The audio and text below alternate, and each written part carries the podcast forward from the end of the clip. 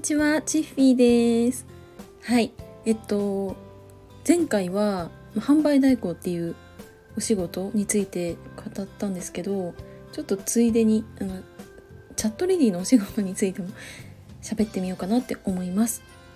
まあ、チャットレディっていうのはあの画面を通してオンラインで、まあ、男性のお客さんと,、えーと、お話しするっていうお仕事なんですけど、まあ、あれね結構ただ可愛ければ稼げるんでしょうとかあのスタイル良ければいいんでしょうっていうまあ女性もね多いし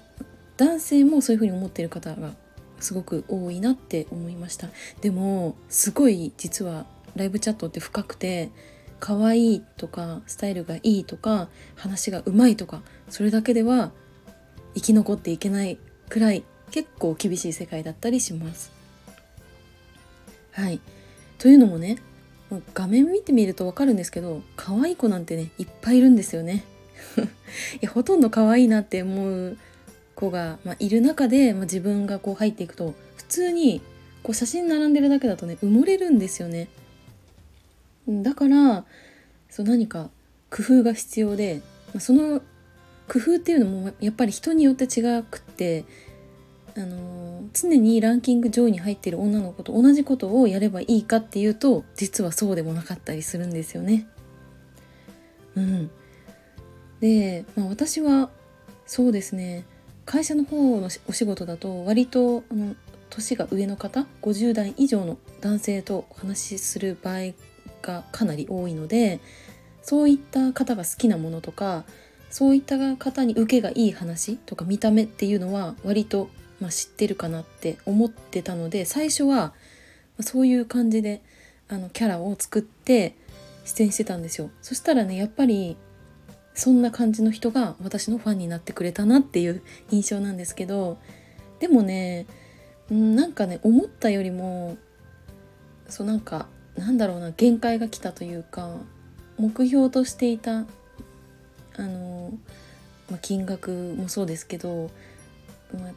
そのチャットのスタイルっていうのもちょっとできなくなってきちゃったなって思った時に、まあ、サイトを変えてみたんですよ。まあ、それがねあの若年層のサイトでして私年齢を5歳ぐらいあのサバ読んで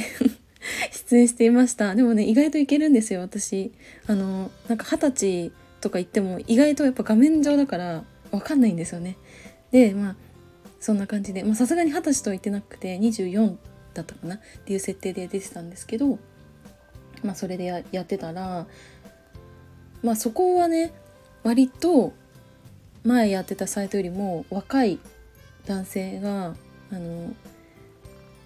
遊びに来てくれることが多くて、うん、20代とかの男性とか、まあ、30代の男性もいたかな？が結構私のところに来てくれた方が多かったですね。うん、でそうなんかねそのサイトになってからすごく楽しくって私自身もそのなんだろうなイベントみたいなのをやってみたいなって思っていてそのイベントっていうのもなんかコスプレしたりとかあとハロウィンとかクリスマスとかになると、まあ、そういった格好してみたりとかそれもねすごい楽しいしだって日常生活でそのコスプレすることってそうそうないじゃないですか。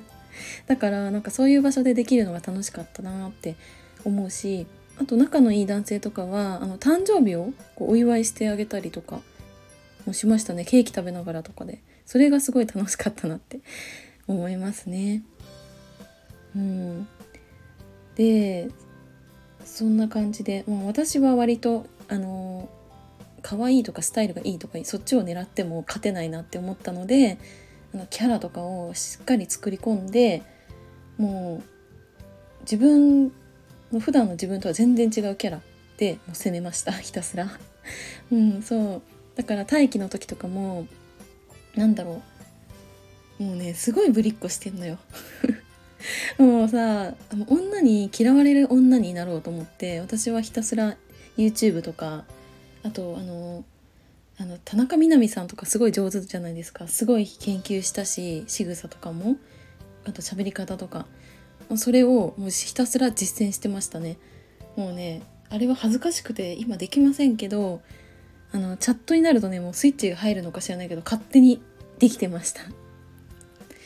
うん、で、まあ、それで、まあ、キャラがちょっと目立ってきて、うん、イベントを開催した時はランキングとかにも入れるようになったしそうだからみんながうまくいってる方法を